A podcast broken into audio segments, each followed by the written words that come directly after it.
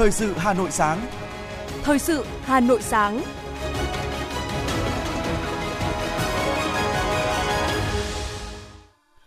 Thúy Hằng và Hoài Linh xin được đồng hành cùng quý thính giả trong 30 phút của chương trình Thời sự sáng nay, thứ sáu ngày 23 tháng 12 năm 2022. Chương trình có những nội dung chính sau đây.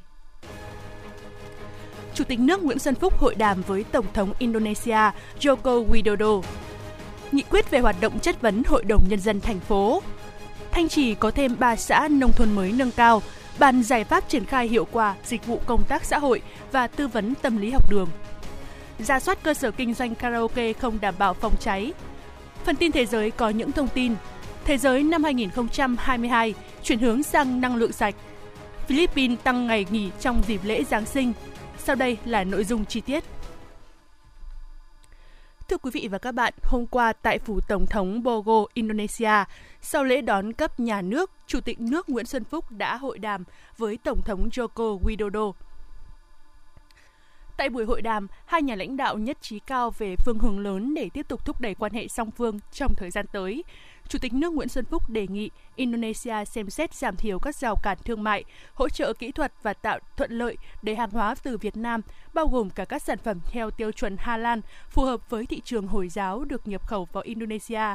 Hai nhà lãnh đạo tái khẳng định tầm quan trọng của hòa bình, ổn định, an toàn, an ninh và tự do hàng hải tại Biển Đông, cùng phối hợp duy trì đoàn kết và lập trường chung của ASEAN trong vấn đề Biển Đông – Chủ tịch nước Nguyễn Xuân Phúc hoan nghênh Indonesia tổ chức thành công hội thảo kỷ niệm 40 năm UNCLOS. Kết thúc hội đàm, hai nhà lãnh đạo đã chứng kiến lễ ký kết và trao đổi một số văn kiện hợp tác, gồm bản ghi nhớ về hợp tác phòng chống khủng bố, bản ghi nhớ về hợp tác phòng chống mua bán, vận chuyển trái phép chất ma túy, chất hướng thần và tiền chất, bản ghi nhớ về hợp tác năng lượng và tài nguyên khoáng sản –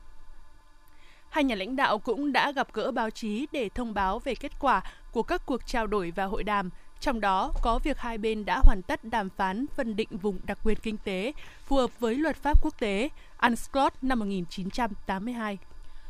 Tại cuộc hội kiến với Chủ tịch Hội đồng đại biểu Nhân dân Indonesia Puan Mahani, Chủ tịch nước Nguyễn Xuân Phúc khẳng định Việt Nam sẽ tích cực ủng hộ Indonesia đảm nhận và thành công vai trò Chủ tịch ASEAN năm 2023, cũng như Chủ tịch Đại hội đồng Liên nghị viện các quốc gia Đông Nam Á IPA lần thứ 44. Chủ tịch Quốc hội Indonesia nhất trí với Chủ tịch nước về việc hai quốc hội cần tăng cường trao đổi đoàn lãnh đạo cũng như các ủy ban để chia sẻ kinh nghiệm xây dựng pháp luật và phối hợp giám sát các thỏa thuận hợp tác giữa hai nước nhằm phát huy vai trò của cơ quan lập pháp trong việc thúc đẩy quan hệ song phương, trong đó có tăng cường hợp tác phát triển, góp phần đảm bảo an ninh, an ninh hàng hải, duy trì hòa bình và ổn định ở khu vực cũng như ủng hộ lập trường của nhau.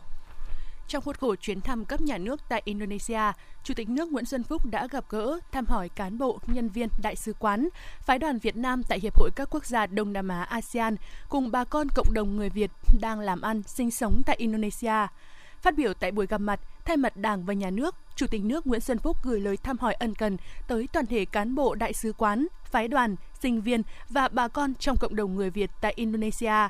Chủ tịch nước khẳng định Đảng và Nhà nước luôn quan tâm tới cộng đồng người Việt Nam ở nước ngoài và coi đây là một bộ phận máu thịt không thể tách rời của khối đại đoàn kết dân tộc. Lắng nghe đại diện kiều bào tại Indonesia phát biểu, Chủ tịch nước bày tỏ vui mừng khi cộng đồng người Việt tại Indonesia không lớn nhưng là cộng đồng mạnh, đoàn kết, có trí tuệ và luôn hướng về đất nước. Chủ tịch nước mong muốn cộng đồng, nhất là các doanh nghiệp Việt Nam tại Indonesia, góp phần thúc đẩy tích cực hợp tác thương mại hai nước, nhất là về hàng nông sản, điện tử công nghệ cao. Nhân dịp Tết Nguyên đán sắp tới, Chủ tịch nước chúc bà con một năm mới tốt đẹp, mong muốn bà con sắp xếp thời gian về quê hương, sum họp đón Tết. Hôm qua tại Vũng Tàu, Phó Chủ tịch nước Võ Thị Ánh Xuân và đoàn công tác đã tới thăm, động viên các cán bộ công nhân viên ngành dầu khí thi đua, lao động giỏi, lao động sáng tạo tại Liên hoan Việt-Nga Viesos Petro. Phó Chủ tịch nước Võ Thị Ánh Xuân đánh giá cao thành tích của Viesos Petro nói riêng và Viesos Petro Việt Nam nói chung đã đạt được trong năm nay 2022, khẳng định vị thế góp phần đảm bảo an ninh năng lượng, ngoại giao kinh tế, đóng góp nhiều nhất cho ngân sách nhà nước. Đó chính là sự đóng góp, nỗ lực của người lao động ngành dầu khí. Thay mặt lãnh đạo Đảng, Nhà nước, Phó Chủ tịch nước biểu dương chúc mừng thành tích của Petro Việt Nam và PA à, Vietso đề nghị tập đoàn Vietso cụ thể hóa các nghị quyết của Đại hội 13 của Đảng với một số nhiệm vụ trọng tâm, trước hết là phục hồi kinh tế, phân đấu đưa đất nước trở thành nước phát triển có thu nhập cao, hoàn thành công nghiệp hóa hiện đại hóa đất nước, khẳng định vai trò của đơn vị đầu tàu, đảm bảo an ninh năng lượng và an ninh quốc phòng.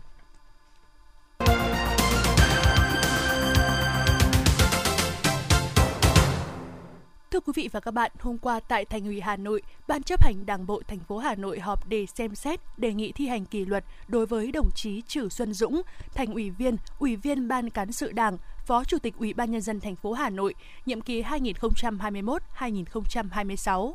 trên cơ sở thông báo của cơ quan chức năng sau khi xem xét báo cáo của Ban Thường vụ Thành ủy về nội dung, tính chất, mức độ vi phạm của đồng chí Trử Xuân Dũng, Ban chấp hành Đảng bộ thành phố nhận thấy đồng chí Trử Xuân Dũng với cương vị là thành ủy viên, ủy viên Ban cán sự Đảng, Phó Chủ tịch Ủy ban nhân dân thành phố đã suy thoái về tư tưởng chính trị, đạo đức, lối sống, lợi dụng chức vụ, quyền hạn vi phạm trong quá trình chấp thuận chủ trương cho các doanh nghiệp thực hiện các chuyến bay giải cứu, đưa công dân từ nước ngoài về cách ly tại Hà Nội, vi phạm quy định số 37 QĐ-TW ngày 25 tháng 10 năm 2021 của Ban chấp hành Trung ương về những điều đảng viên không được làm, trách nhiệm nêu gương, vi phạm pháp luật, những vi phạm của đồng chí Trử Xuân Dũng đã gây hậu quả nghiêm trọng, bức xúc trong xã hội, làm giảm uy tín của tổ chức đảng.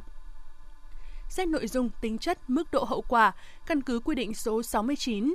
QĐ-TW ngày 6 tháng 7 năm 2022 của Ban chấp hành Trung ương, Ban chấp hành Đảng bộ thành phố đã quyết định thống nhất cao đề nghị cấp có thẩm quyền xem xét khai trừ Đảng ra khỏi Đảng đối với đồng chí Trử Xuân Dũng. Thưa quý vị, Căn cứ nghị quyết số 594 ngày 12 tháng 9 năm 2022 của Ủy ban Thường vụ Quốc hội, trên cơ sở kết quả chất vấn và trả lời chất vấn tại kỳ họp thứ 10, Hội đồng nhân dân thành phố khóa 16 đã ban hành nghị quyết về hoạt động chất vấn tại kỳ họp thứ 10. Chúng tôi xin trân trọng giới thiệu một số các nội dung chính của nghị quyết. Điều 1, Hội đồng Nhân dân thành phố đã hoàn thành phiên chất vấn và trả lời chất vấn trong không khí dân chủ, thẳng thắn, sôi nổi, xây dựng, hiệu quả – các đại biểu Hội đồng Nhân dân thành phố đã tập trung chất vấn, tái chất vấn đối với ba nhóm vấn đề trọng tâm, gồm một là tái chất vấn kết quả thực hiện các à, kết luận chất vấn các cam kết, lời hứa của Ủy ban nhân dân thành phố và các cơ quan tại kỳ họp thứ ba, kỳ họp thứ bảy Hội đồng nhân dân thành phố liên quan đến một số dự án đầu tư. 2. Chất vấn về công tác bảo vệ môi trường trong xử lý nước thải. 3. Chất vấn về nhóm vấn đề thoát nước trên địa bàn thành phố. Điều 2, Hội đồng nhân dân thành phố yêu cầu Ủy ban nhân dân thành phố, giám đốc các sở ban ngành, chủ tịch Ủy ban nhân dân các quận huyện thị xã, các ban quản lý dự án và cơ quan đơn vị có liên quan tập trung thực hiện những giải pháp cam kết, khắc phục những tồn tại hạn chế, có các giải pháp tạo chuyển biến mạnh mẽ trong công tác quản lý nhà nước đối với các lĩnh vực được chất vấn và tái chất vấn tại kỳ họp. Điều 3, tổ chức thực hiện giao Ủy ban nhân dân thành phố tổ chức triển khai thực hiện nghị quyết định kỳ báo cáo kết quả thực hiện với Hội đồng Nhân dân thành phố tại kỳ họp thường lệ trong năm 2023 hoặc khi có yêu cầu của Thường trực Hội đồng Nhân dân thành phố.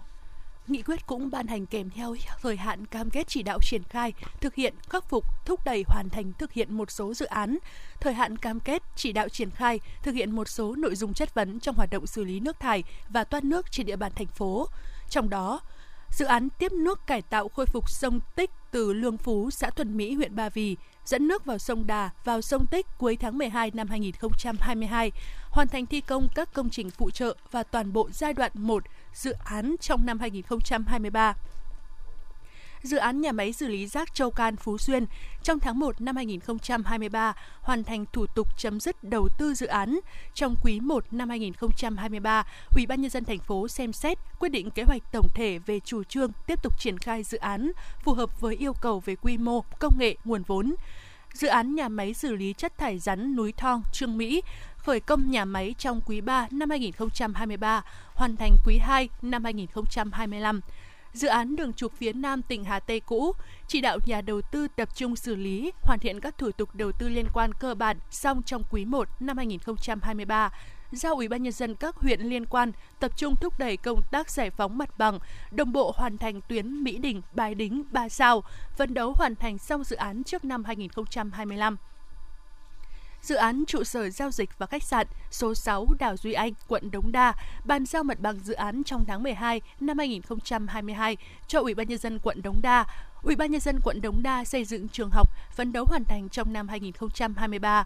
các trạm xử lý nước thải tại các khu đô thị có kế hoạch giả soát tổng thể các khu đô thị trên địa bàn về xử lý nước thải, lập danh mục phân loại có phương án lộ trình xử lý trong quý 2 năm 2023.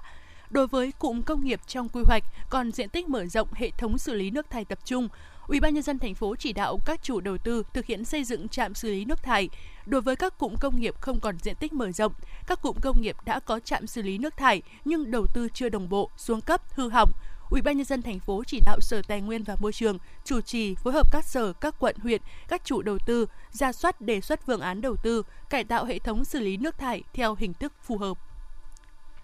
Chiều qua, Phó Bí thư Thành ủy, Chủ tịch Hội đồng nhân dân thành phố Nguyễn Ngọc Tuấn đã dự và chỉ đạo hội nghị kiểm điểm đối với tập thể cá nhân, các đồng chí ủy viên Ban Thường vụ huyện ủy, Thường trực Hội đồng nhân dân, lãnh đạo Ủy ban nhân dân huyện Thường Tín năm 2022.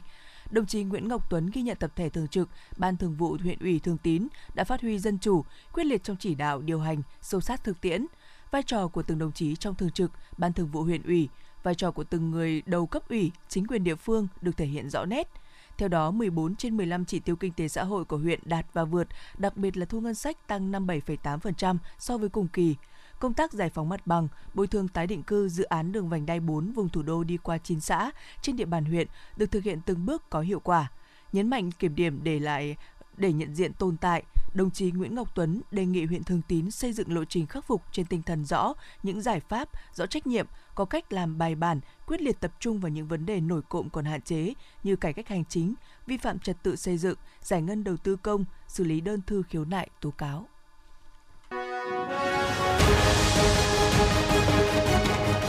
Thời sự Hà Nội, nhanh, chính xác, tương tác cao. Thời sự Hà Nội, nhanh, chính xác, tương tác cao.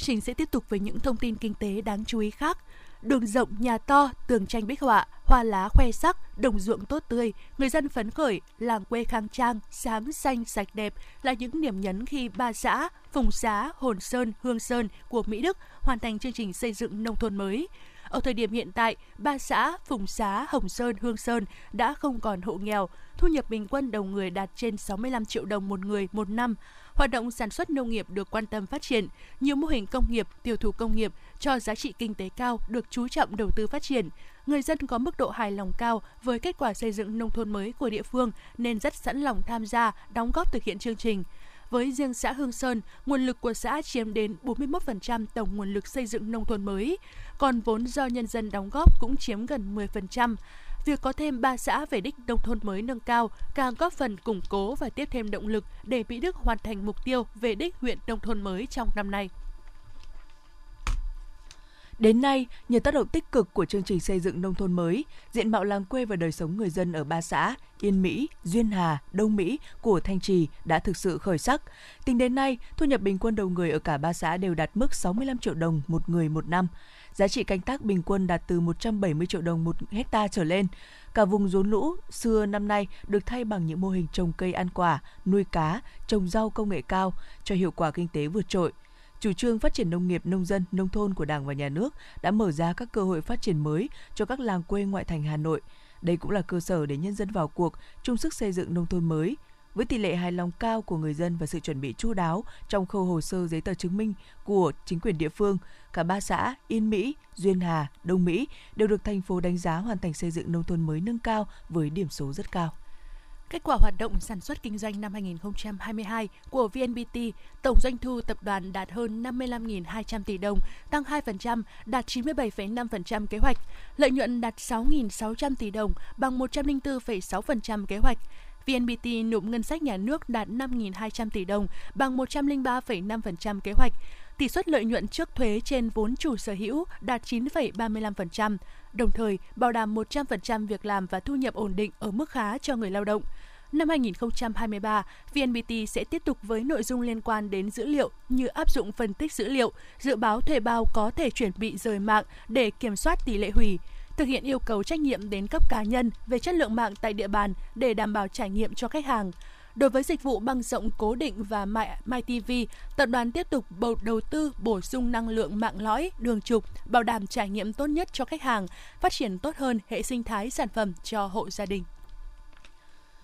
Thưa quý vị và các bạn, Mặc dù gặp nhiều khó khăn do ảnh hưởng của đại dịch COVID-19, nhưng trong năm 2022, nền kinh tế xã hội thành phố Hà Nội vẫn đạt được những kết quả ấn tượng. Thành phố đã hoàn toàn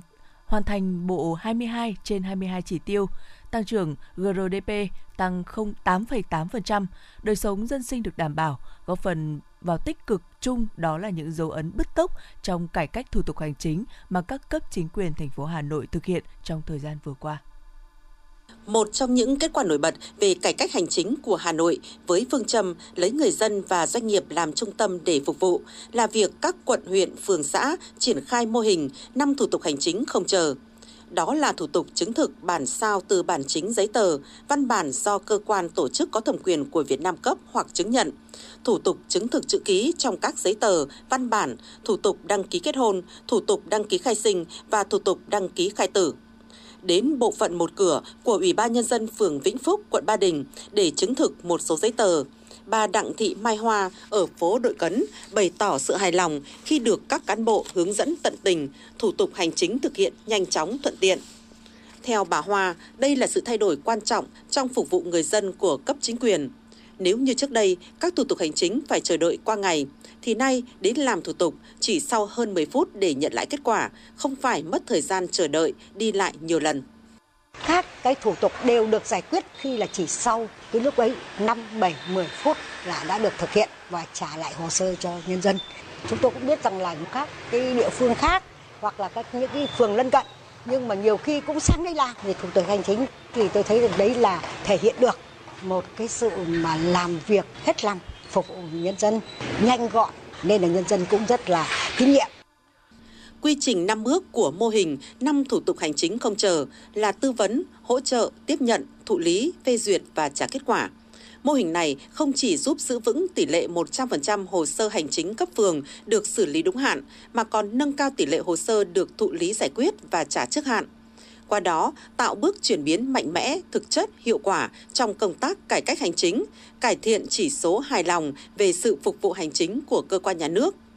Đánh giá của Ủy ban nhân dân thành phố Hà Nội cho biết, sự vào cuộc đồng bộ, quyết liệt của các ban ngành địa phương thời gian qua đã giúp công tác cải cách hành chính của thành phố được cải thiện rõ rệt, phục vụ tốt hơn yêu cầu của người dân và doanh nghiệp. Theo đó, thành phố Hà Nội đã đơn giản hóa 26 thủ tục, thay thế 33 thủ tục, bãi bỏ 476 thủ tục hành chính. Cùng với đó là ban hành nhiều quyết định phê duyệt quy trình nội bộ, giải quyết thủ tục hành chính để các cơ quan, đơn vị phối hợp liên thông, giảm thời gian đi lại, thời gian chờ đợi của người dân.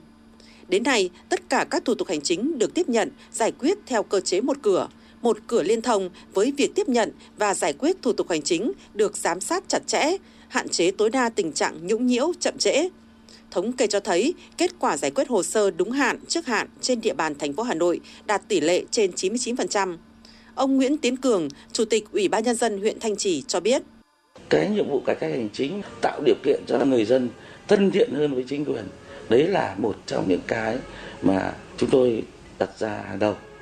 Cái ông thời gian tới thì chúng tôi vẫn tiếp tục là coi trọng cái việc cải cách hành chính là nhiệm vụ trọng tâm đẩy mạnh công tác tuyên truyền đến người dân không chỉ thay thế, bãi bỏ hàng trăm thủ tục hành chính, Hà Nội còn là một trong những địa phương tiên phong về thực hiện phân cấp, ủy quyền về thủ tục hành chính. Hiện Hà Nội đang thực hiện phân cấp đối với 15 ngành, lĩnh vực, thực hiện ủy quyền nhiều nhiệm vụ nhằm góp phần cải cách hành chính, khuyến khích tăng cường tính chủ động, tinh thần trách nhiệm của cơ sở. Tính đến tháng 8 năm 2022, Hà Nội có 1.884 thủ tục hành chính, trong đó cấp thành phố là 1.534, cấp huyện là 244, cấp xã là 106 thủ tục. Qua giả soát tổng hợp, đề xuất Hà Nội đã thực hiện phân cấp ủy quyền đối với 634 thủ tục hành chính, đạt 35,5% thủ tục hành chính cấp thành phố và cấp huyện, 41,65% thủ tục hành chính cấp thành phố. Trong thời gian tới, các sở ngành tiếp tục ra soát để đảm bảo phân cấp ủy quyền theo đúng quy định. Ông Trương Việt Dũng, tránh văn phòng Ủy ban nhân dân thành phố Hà Nội cho biết. Phân cấp ủy quyền thì đây là một nội dung rất là quan trọng, một tháo gỡ điểm nghẽn và một quả đấm thép trong các hoạt động về quản lý nhà nước cũng như thủ tục hành chính cũng như là giải ngân đầu tư công trong thời gian qua để thay đổi cái phương thức vận hành quản lý trước đây trên địa bàn thành phố Hà Nội. Thủ tục hành chính thì nó có liên quan đến các bộ ngành công bố thủ tục hành chính. Thế do vậy thì thẩm quyền sẽ là ủy quyền, phân cấp thì nó có thể dài hạn nhưng ủy quyền thì sẽ có thời hạn. Rõ ràng, những kết quả đậm nét trong cải cách thủ tục hành chính của Hà Nội thời gian qua đã góp phần quan trọng vào việc hoàn thành các chỉ tiêu kinh tế xã hội của thành phố. Đây cũng là đích đến trong việc xây dựng chính quyền đô thị như nghị quyết 97 của Quốc hội mà Hà Nội đang triển khai.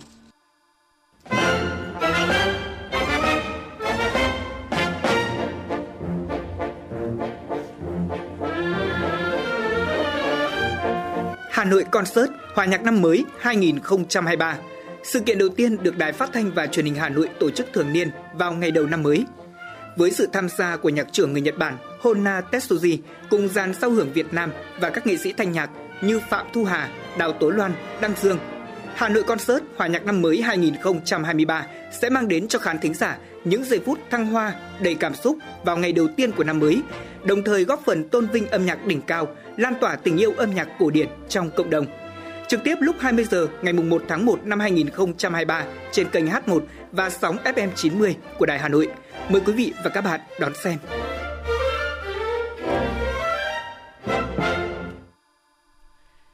Tiếp tục với những thông tin đáng chú ý. Thưa quý vị và các bạn, Bộ Giáo dục và Đào tạo đã tổ chức hội thảo giải pháp triển khai hiệu quả dịch vụ công tác xã hội và tư vấn tâm lý tại các cơ sở giáo dục với sự tham gia trực tiếp và trực tuyến của hàng nghìn giáo viên trên cả nước.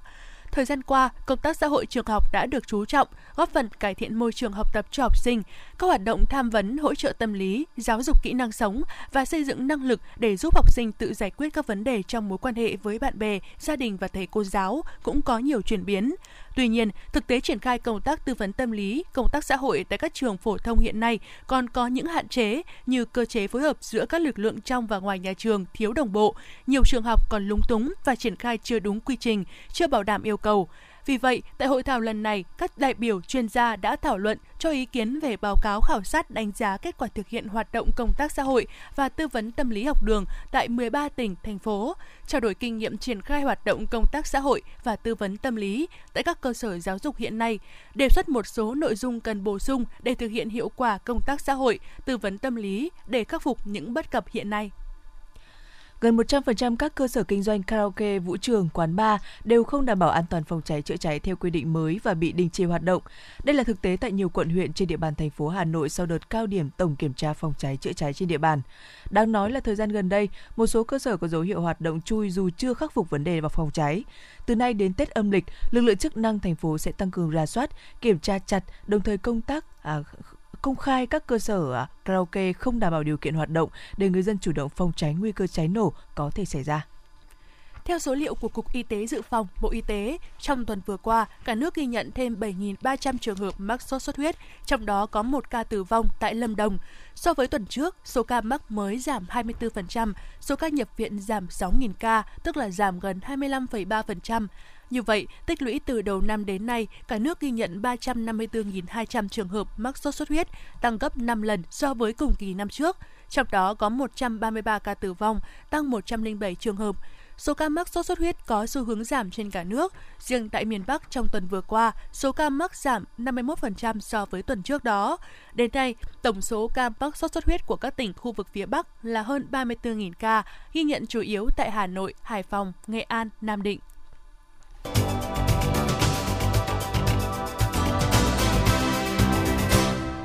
Xin được chuyển sang những thông tin thế giới. Giám đốc điều hành Renew Power Sumancia, một trong những doanh nghiệp năng lượng tái tạo lớn nhất của Ấn Độ, đang kỳ vọng được tham gia chương trình trị giá 2,6 tỷ đô la Mỹ về khuyến khích sản xuất các thiết bị trong nước phục vụ hoạt động sản xuất năng lượng mặt trời. Ông nêu rõ ngân sách của chính phủ cho năng lượng sạch đã gửi đi thông điệp mạnh mẽ rằng Ấn Độ muốn trở thành điểm đến sản xuất của các thiết bị năng lượng tái tạo. Công ty hiện có hơn 100 dự án năng lượng sạch trên khắp Ấn Độ. Chỉ trong một thập kỷ, Renew Power đã trở thành công ty sản xuất năng lượng mặt trời và năng lượng gió lớn thứ 10 trên thế giới. Người phát ngôn Điện Kremlin Dmitry Peskov nói chuyến thăm Mỹ của Tổng thống Ukraine Volodymyr Zelensky cho thấy Mỹ có kế hoạch tiếp tục sử dụng Kiev làm lực lượng ủy nhiệm cho cuộc chiến gián tiếp chống Nga. Người phát ngôn Điện Kremlin cũng lấy làm tiếc khi cho rằng trong chuyến đi tới Mỹ, nhà lãnh đạo Ukraine không đưa ra lời kêu gọi hòa bình chân thành nào, cũng như không đề cập đến sự đau khổ của người dân ở Donbass, miền đông Ukraine. Tổng thống Philippines Ferdinand Marcos đã tuyên bố ngày 26 tháng 12, một ngày sau Giáng sinh là ngày nghỉ đặc biệt trên toàn quốc. Trong sắc lệnh số 115 ban hành, ông Marcos cho biết quyết định tăng thêm một ngày nghỉ là nhằm tạo cho mọi người cơ hội nghỉ ngơi cùng với người thân và gia đình.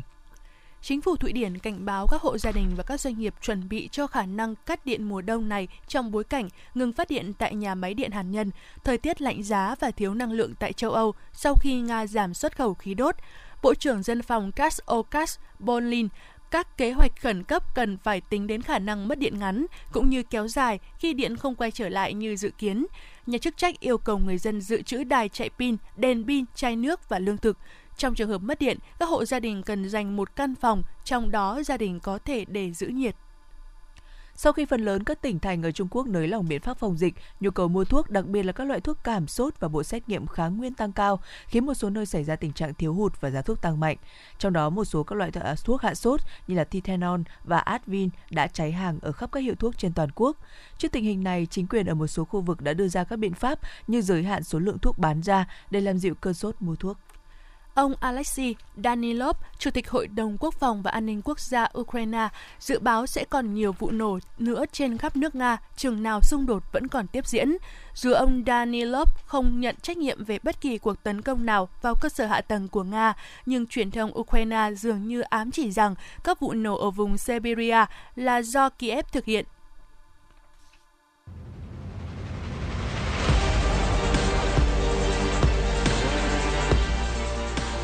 Bản tin thể thao.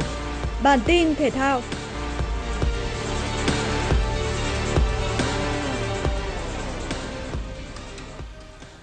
Theo định giá của Transfermarkt, đội tuyển Việt Nam chính là đội bóng đắt giá nhất tại AFF Cup 2022. Tổng giá trị đội hình tham dự giải đấu là 6,43 triệu euro. Trong đó, Quang Hải là cầu thủ đắt giá nhất khi được định giá 400.000 euro.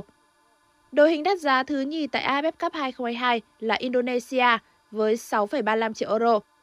Đặc biệt, Indonesia sở hữu cầu thủ đắt giá nhất tại AFF Cup 2022 là trung vệ Jordi Amat với 1 triệu euro, từng có nhiều năm chơi bóng ở ngoại hạng Anh và La Liga.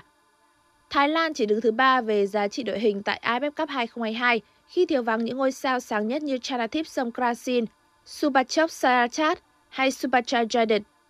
Đội tuyển Việt Nam sẽ tiếp tục hành trình tại bảng B với cuộc tiếp đón Malaysia trên sân nhà – gặp Singapore trên sân khách và Myanmar trên sân nhà. Theo La Nacion, nhật báo của Argentina, với chức vô địch World Cup 2022, Liên đoàn bóng đá Argentina sẽ thay mặt đội tuyển nhận giải thưởng tối đa 42 triệu đô la Mỹ. Sau khi chiết khấu các khoản giữ lại, nộp vào kho bạc, con số còn lại sẽ được chia cho 26 cầu thủ tham gia giải đấu và ban huấn luyện. AIBA giải thích quy trình thanh toán của FIFA sẽ diễn ra trong vòng 90 ngày, Do đó, việc chuyển tiền sẽ chỉ diễn ra trong khoảng tháng 3 2023 hoặc chậm nhất là tháng 4 2023. Tuy nhiên, FIFA sẽ không chuyển toàn bộ 42 triệu đô la Mỹ cho AFA bởi Argentina sẽ bị phạt do để xảy ra xô sát với đội tuyển Hà Lan tại tứ kết. FIFA đã vào cuộc điều tra sau khi trận đấu giữa Argentina và Hà Lan kết thúc. Đây là trận đấu có nhiều tình huống rất nóng khiến trọng tài phải rút ra 18 chiếc thẻ vàng và một thẻ đỏ. Được biết, số tiền phạt ước tính lên tới 4 triệu đô la Mỹ và sẽ bị trừ thẳng vào giải thưởng. Đội tuyển Chelsea vừa xác nhận bổ nhiệm Christopher Vivell làm giám đốc kỹ thuật mới. Ông từng có thời gian làm việc tại câu lạc bộ RB Zandberg, chịu trách nhiệm ký hợp đồng với Erling Haaland vào năm 2019. Haaland đã ghi 29 bàn sau 27 trận cho Zandberg, trước khi chuyển đến Borussia Dortmund vào năm sau. Hiện chân sút này đang có phong độ cực cao trong màu áo Man City – sau khi chia tay Janbert, ông Vivel chuyển sang làm việc tại RB Leipzig trong bộ phận tuyển dụng và tuyển trạch viên. Tới tháng 10 2022, ông rời vị trí này để đảm nhận vị trí cố vấn tại Chelsea. Ông Vivel sẽ bắt đầu vai trò giám đốc kỹ thuật của Chelsea ngay lập tức. Sau 6 tháng, The Blue mới tìm ra được tân giám đốc kỹ thuật thay thế Peter Cech đã từ chức từ hồi tháng 6. Trước khi bổ nhiệm người đàn ông 36 tuổi này, Chelsea đã cố gắng lôi kéo Michael Edwards và Christoph Fry, nhưng không đạt được thỏa thuận chính thức nào cho cả hai. Dự báo thời tiết khu vực Hà Nội ngày và đêm nay có mây, ngày nắng, đêm không mưa, sáng sớm có nơi có sương mù, gió đông bắc cấp 2, cấp 3, trời rét, nhiệt độ thấp nhất từ 13 đến 15 độ, cao nhất từ 22 đến 24 độ. Quý vị và các bạn vừa nghe chương trình thời sự của Đài Phát thanh Truyền hình Hà Nội, chỉ đạo nội dung Nguyễn Kim Khiêm, chỉ đạo sản xuất Nguyễn Tiến Dũng, tổ chức sản xuất Xuân Luyến. Chương trình do biên tập viên Minh Thơm, phát thanh viên Thúy Hằng Hoài Linh và kỹ thuật viên Kim Thoa thực hiện. Hẹn gặp lại quý vị trong chương trình thời sự lúc 11 giờ trưa nay. Thân ái, chào tạm biệt.